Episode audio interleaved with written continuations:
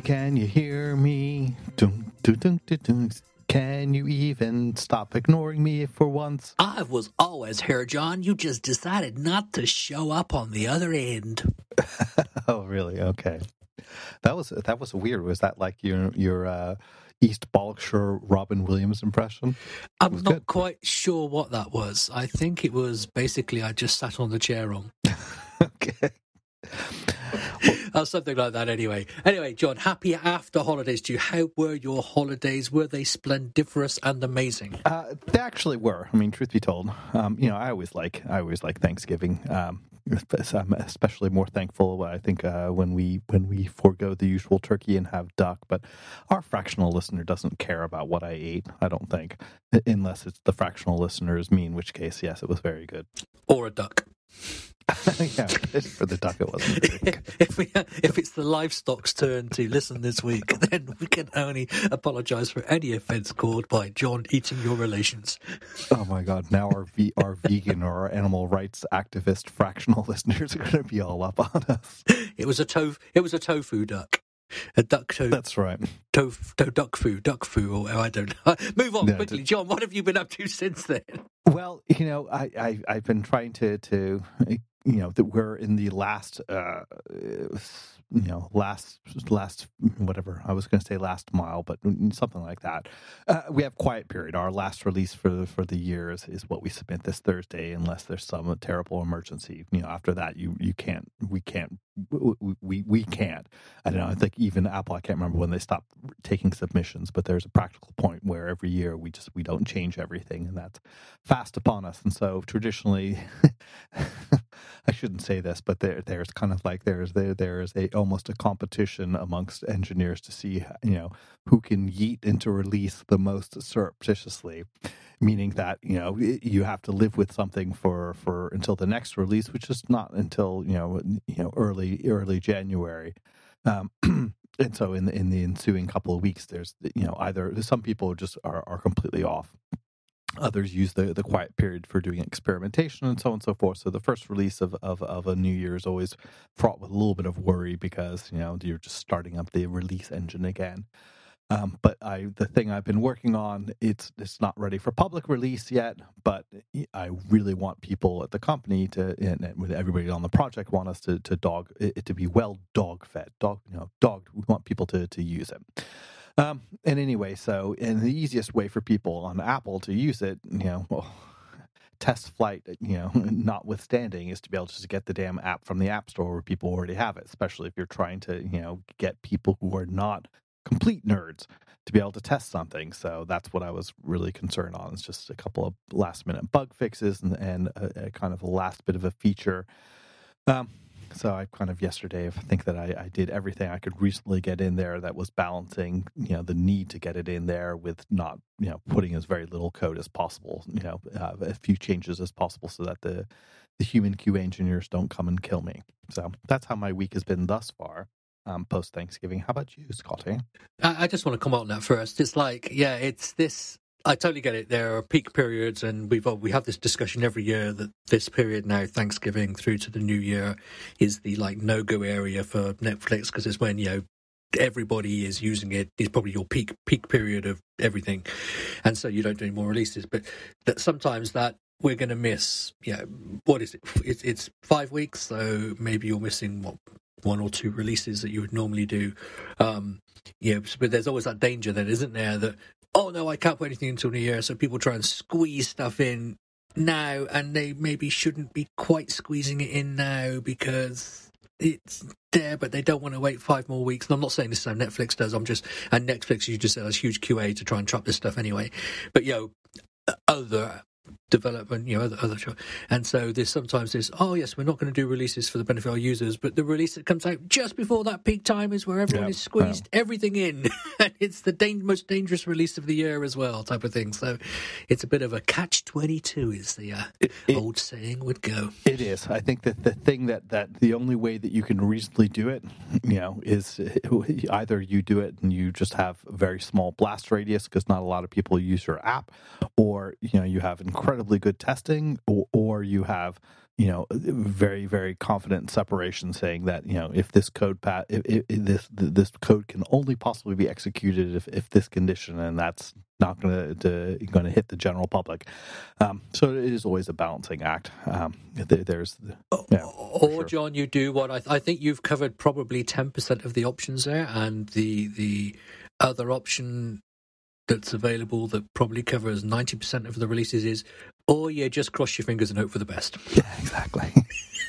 yeah. Just, well, if, if it compiles, you ship it and off yeah, you something go. like that. Yeah. well, it's, it, it's, yeah.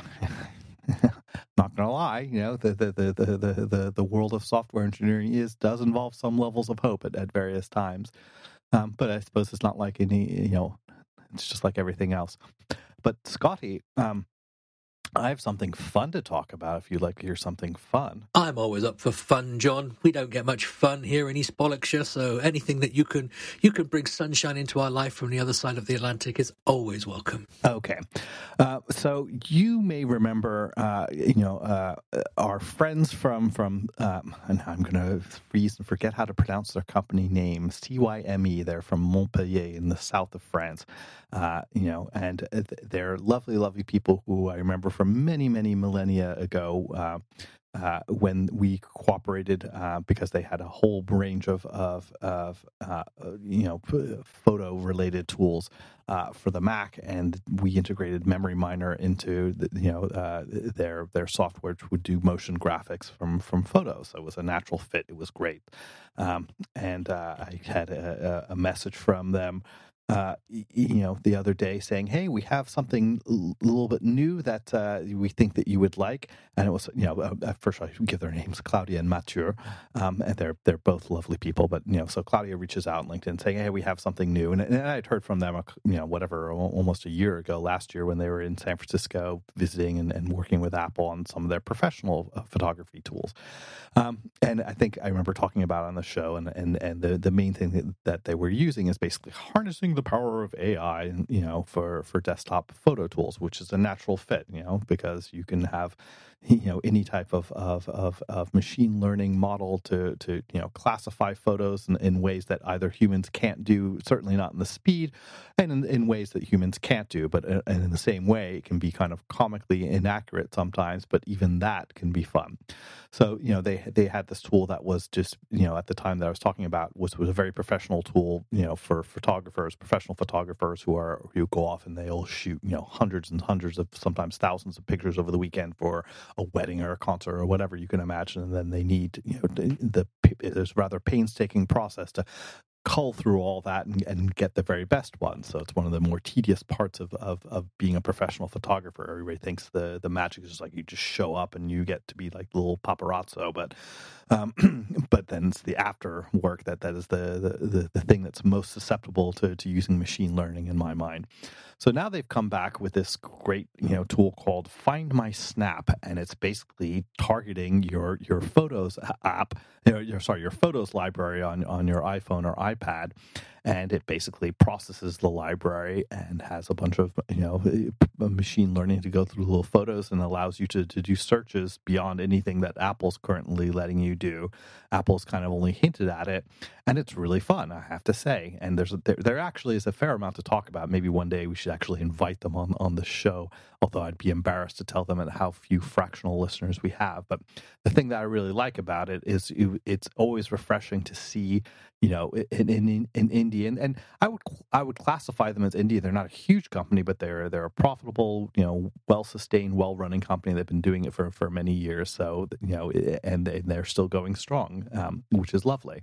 But you know, to see a complete product where where you download the app and in, in many ways it's it's a uh, it's a kind of pre- precarious situation which speaks to me because they're basically saying we're going to do something with this asset you know this massive photo library that you have and we see an opportunity that apple's not you know responding to, and that by now you know people who've had phones for a couple of years or since the very early days easily have tens of thousands of, of photos, and in reality, you know there's there's tons of stuff that you're always uh, that you don't find, and Apple's become very good with their memories tools and so on and so forth about surfacing things for kind of nostalgia purposes. And by the by, they've increased some of the abilities where you can do things like search for text or search for dates or kind of date areas. You can find photos from Christmas or whatever. Um, and they even, you know, will will find things for you know searching for for dogs or cats and so on and so forth. Um, but as far as Apple goes with it, you know, they, they, they only take it so far. And and what the, this you know this app find my snap does is it basically you know process it with many many more dimensions and give you the ability to to search using so many different prompts. And what i found interesting about it is is the the first onboarding experience but i should stop and pause and make sure you're still there and you care to hear about this. Yeah yeah no i'm i'm still here and i'm, and I'm interested to hear because um, you know finding um, snaps or photos based on you know some search criteria you want to do is always an issue. Now, yeah, we, we we've had this conversation many times before. You know, Apple's machine learning. You know, um, I, it's difficult to rate the quality of it because the problem with machine learning is, you know, the larger the the set of data it gets to work on, the better it's it's going to be. And because of Apple's privacy policies, which some will love and some will not, you know, it, most of us don't have libraries big enough to give machine learning meaningful data. Um, you know, so hence, you know, I I use Google Photos as my backup. So basically, anything that goes into Apple Photos automatically gets put into Google Photos. Um, it's my second backup after iCloud. But equally, anytime I'm going to search for a photo, I go to Google Photos because because Google uses everybody's photos to generate its its, its machine learning data, um, you know, its searching is a lot better. So it, it's just interesting. I mean, you know, I haven't heard what you're going to say about it yet, but I'm just saying now you're saying like a wedding photographer who is, uh, you know, taking 2,000 photos of a wedding every, you know, every weekend, 40 weekends a year. You know, they're going to have, you know, large photo libraries for you know where we're just working on them privately. And if it's an unlimited set that basically everything is about you know weddings. And so there's always a cake there's always a dress there's always a whatever people have at weddings. Um, uh, yeah I- interesting to um, you know firstly see how that works uh, from their point of view. But you know can that be translated? Does it translate to people like me who have you know small i mean i have tens of thousands of photos but that's still a small photo library in comparison to, to, to anyone else. Anyway, carry on, John. Onboarding experience. Yeah. So you know, here's the you know, the, the, first of all, let me say another couple of things. Like using it, it produces some really fun results. I mean, basically, they they they they've really cracked a nut here because there, it, it, you know, there can be moments when you're like, I really need to find that. I have have this all the time. Like I may meet up with somebody, and I remember remember it's like, yeah, there's a photo of them or something that would be interesting to them. But if it's more than a few days back, it can be, be incredibly difficult to to to find it, and you end up doing this like these twenty question things. Like, well, can you narrow it down to you know a year or a time or a place or so on and so forth? Um, and and there have been more than a few times if if, if I can you know uh, remember is there some text that might be in the photo? That's probably one of the easiest ways down. And a lot of people don't know that you can do that. You can just search for the text that's found anywhere, and it, it kind of almost doesn't matter how small it is. Um, so it, it has definitely gotten better. Um, but in this particular case, you know, you can search for things that you never would have imagined. They have really great prompts. I mean, some of them are very, very kind of artistic. We can say like, you know, texture, black and white shapes. In which case, you search through it, and you will find things that that could appeal to you. Uh, the art director and you, it's like, I never knew that in my library, some random thing I shot, you know, somewhere that was graffiti on the wall or or in a bookshop or something like that would fit that. And and that's kind of really good. And that's kind of a, a thing where you can see yes the way a computer can see something is is a, are ways that a human wouldn't necessarily and that's really interesting. But then you know you start just it, it you you learn that you can kind of search through anything you can imagine and it will give you back some results. And the results can be comically inaccurate. So here's a very simple example. I have this little gag i play you know with with with with with Viola, my wife, and and and, and our child and it's basically you know there was there was a, a, a movie from the 60s whose name is escaping me but there was a Harold and Maude there we go and there was this ongoing gag that that Harold this little kid who befriended the, uh, you know befriended this this older woman who who he later learns out is dying you know and he would pretend to to have died in the most gruesome death. So he'd come home and she would find him and he would be like splayed out on the couch. And so I would adapt that thing. So when she was coming home I would if I was reading or doing something doing nothing that I would pretend to be dead and stick my tongue out, right? So there's like probably hundreds of photos in my photo library for that. And so I I, I search, you know, tongue sticking out. And it indeed finds that, but it finds things that are absolutely not tongues. And it, so you can say it's comically inaccurate, but it was a delightful experience anyway because it basically it, it showed me some some photos and some things that I that I had that I had no recollection of, and it brought me real joy. It really did, and so that that was their kind of thing. It's like you could you think don't really think about it as a, this is something that you have to do because you're a professional photographer. and You need to do it. Do it because hiding on your phone or in plain sight are all these captured moments of, of your existence that you know that it can be a real joy to use. So that that was kind of the interesting first thing I wanted to say about. The second thing is the technical challenges that I imagine, and, and some of it is, is pure imagination, some of it is based on real experience. You can kind of see knowing knowing if you've ever worked with with trying to to add metadata or or somehow you know add value to a a uh, to a system that is managed by Apple. Apple gives you some APIs, but but they limit kind of some of the things that you can do, and, and it can put you into a fairly awkward position. And I, I, I'm kind of impressed on how they did it, because in order for it to work, that you have to grant you know permission to your photos you have to as a as a product developer you have to kind of lure people in saying we're going to do something really interesting and to be able to make it a viable product you have to let people try it and then decide do they like it. So it's it's not an easy thing. So that's what i was really impressed with. So you install it you get it for free you know and you grant it some per- permission and it will go look at you know the first 2000 of your photos and and that's enough to, to get a reasonable example but but and then you know from those 2000 they will even allow you to to they will still limit it kind of some some of the search results. They'll put a little lock on it so you find something and you say wow it really works. And you can see among the first search results i can see oh i can get to it i can i can manipulate it, i can share it i can do all those different things. That's great and then you can unlock the other ones so in terms of using in-app purchases and this whole concept of try before you buy i think they they really nailed it, um, which is really good because it basically draws you in, and it's a certain amount of investment uh, to be able to to try a new product, especially one like this. Where I think that they have the big challenge is the fact that they're taking advantage of a data store that that they don't own and they're they're given API access to, but it, you can see like every time they launch the app, then at that point they have to kind of figure out what's different, what's changed. There's the initial you know ingestion, which can take a while, and they have to amuse you while they're doing it. And one thing they did I thought was very good is they used that initial kind of ingest time to be able to have some user education where it kind of explains the type of ways you can do it so that they, they walk you through it.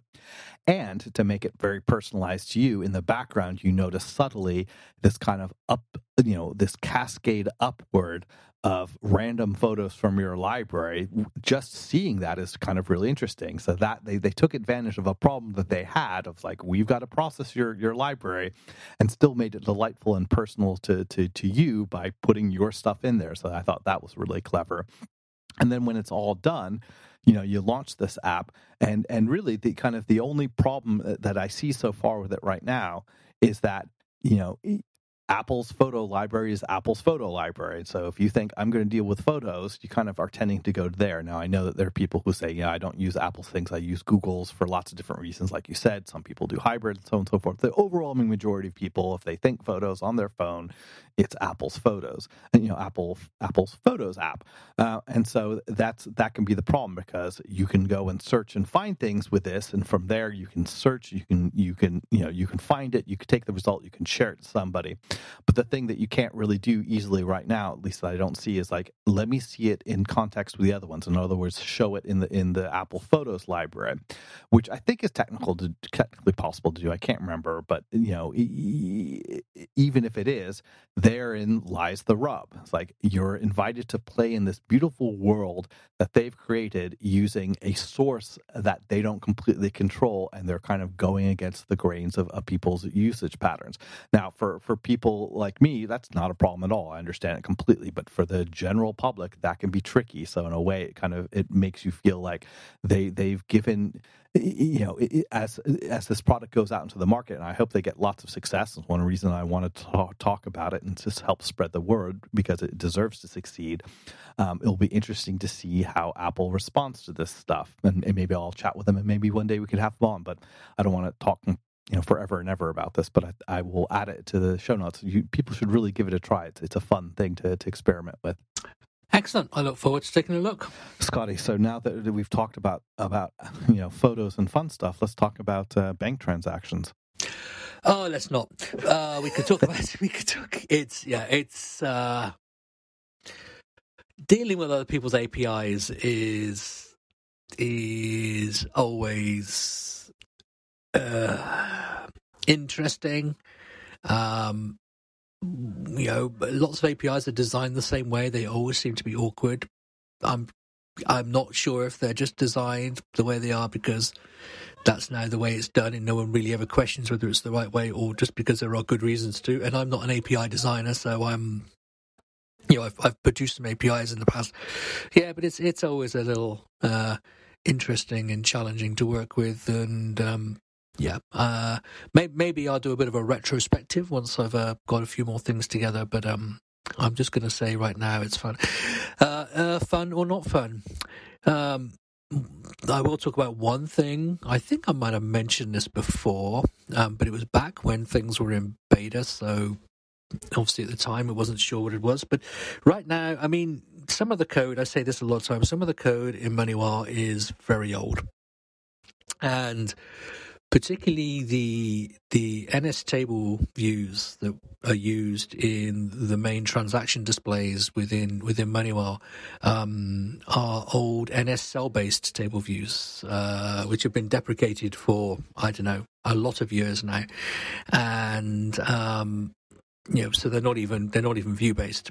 Um, so everything is in DrawRect and be, being done that way, and you know there's some pretty complex code in some of them because MoneyWell does a pretty good job of you know you know this is like from 10 year old code 12 year old code of if you resize the window it, it reorganizes your transaction to put some things on multiple lines where it can and then if you stretch it out put it on single lines and all that's being done you know not with um, you know auto layout or with but just you know, calculation code, um, which makes these things a bit of a nightmare because you know lots of code is lots of things to understand uh, and, and whatever else. So we we tend not to touch it unless we have to, um, you know, for good reasons. Uh, but one of the problems we have um, is if uh, we now build our app with Xcode 15, all this code stops working initially. Um, the tables are always empty. Now, in in um, in MoneyWell, we have two types of uh, ways of viewing your transactions. We can have what we call the compact view, uh, which is where as a single line for each transaction is you know, what you would maybe look at a spreadsheet type table. And then we have the unified view, which is this more complicated, nicely laid out thing that I'm about.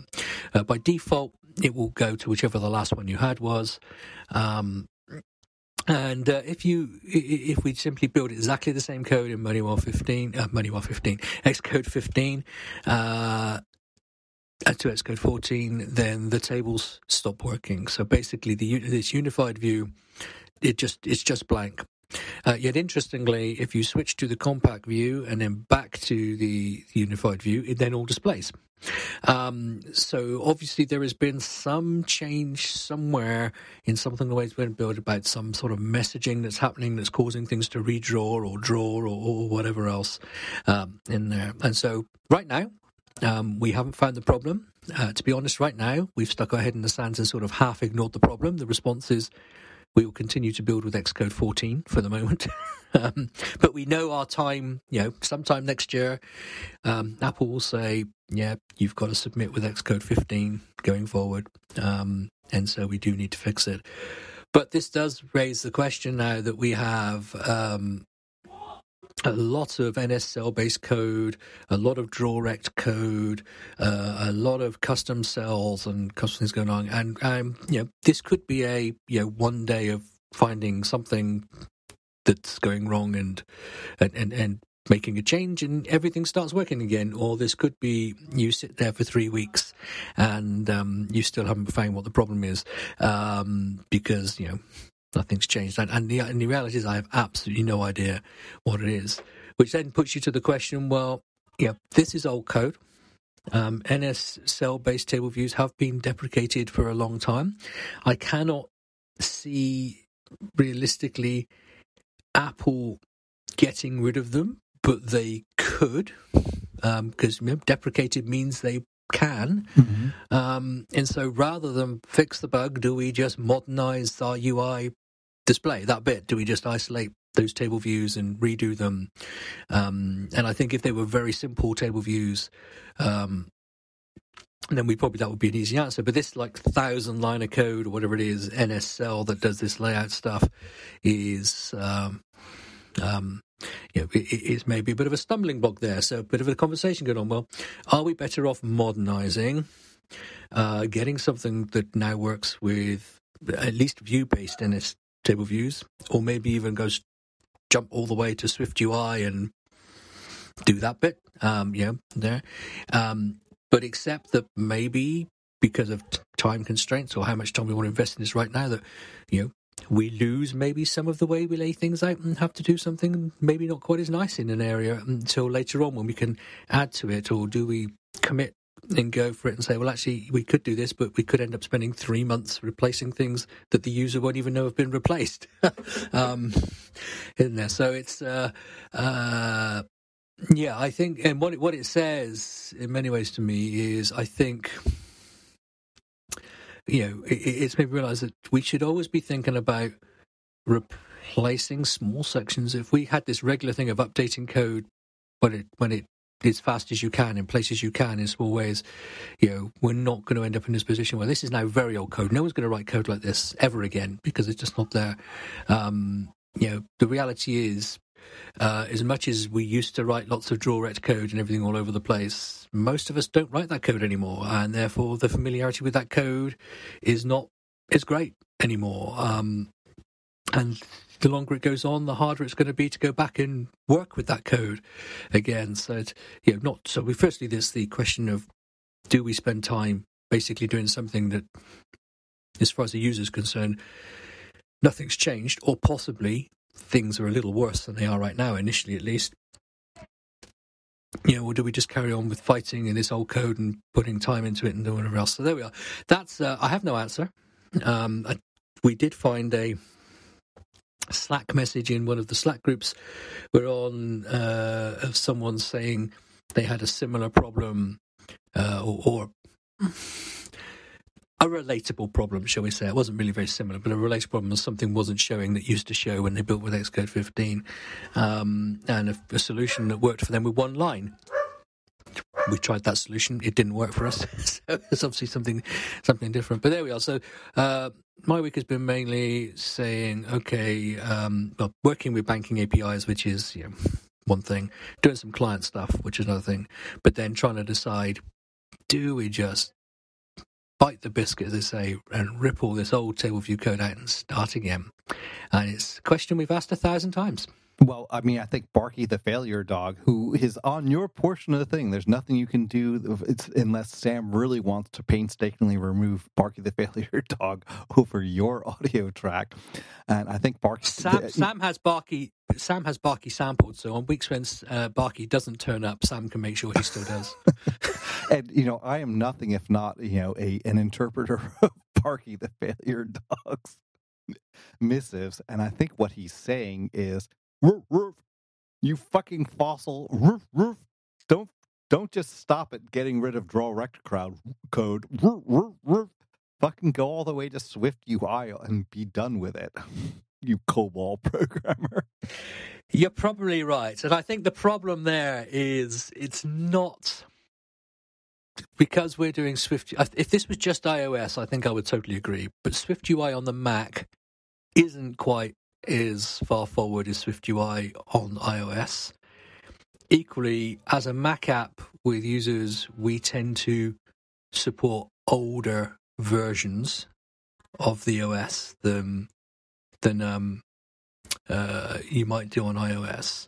So, you know, how good is the SwiftUI support at the level we are currently supporting? Um, and, and we can do some SwiftUI. But equally, we are also in situations where you can have, you know, tens of thousands of transactions, um, NS table view along with core data and um, uh, fetch request results result. You know what I'm trying to say is pretty good at handling that, whereas SwiftUI tends mm-hmm. to prefer to throw all the data in at once. So is are we opening ourselves up for performance issues in there? So part of me says uh, just replicate this stuff using NS table view still, but move to view based tables instead of cell based tables and use auto layout in the views and do it that way because at least you know that's going to work and no one's deprecated it and it's, you know, it, the code is going to be closer to what you already have because you're just really changing the cells for views and um, Whereas SwiftUI, you could be opening a whole can of worms, mm-hmm. uh, uh, stuff you don't know how it works. But at the same time, are you really going to put some time now into investing into an, what is now considered an old technology? um, so yeah, yeah, um, that is a definite... so I agree with your sentiment on the whole, but I think there are some caveats there. Indeed, indeed. Well, Barky, the failure dog, if, is nothing if not um, subtle and nuanced in his argumentation. That's that's uh, what I thought he was saying. Anyway, yeah. Yeah. All right. Well, Scotty, if if people want to add to the chorus of, of suggestions about how you should run your life um, in general, or you know, deal with money well in particular, how might they uh, bark into into your brain? Well, you can find me on the new platform called Woof. Um, Woofer. Woofer. It, it's Y, formerly known as Woofer. Um, you can get me on Mastodon, where I am Scotty at uh, developer.social. And if John, if people want to uh, uh, say to you, "Oh, look at you showing off about how you know people in the south of France, you international jet setter, you," where should they do that? Uh, you should do it in the place where all international jet setters hang, hang out, and that's of course uh, on Mastodon, where I'm Djembe, D J E M B E, like the West African drum. Djembe at Mastodon.social. You can find me on the uh, the the Euro hostile platform uh, threads. And that's a discussion for another day where I'm merely John Fox. Excellent. Well, John, I'm I'm glad that uh, you had a um, uh, good Thanksgiving. Um, we're thankful for all the ducks that survived your Thanksgiving, and uh, we're thankful for your contribution this week. And we are just as thankful. In fact, we are even more thankful. We are we are beyond thankful uh, to our listener this week, uh, whoever you are. I hope you have not felt too tormented. And thanks for listening. And until next time, you take care.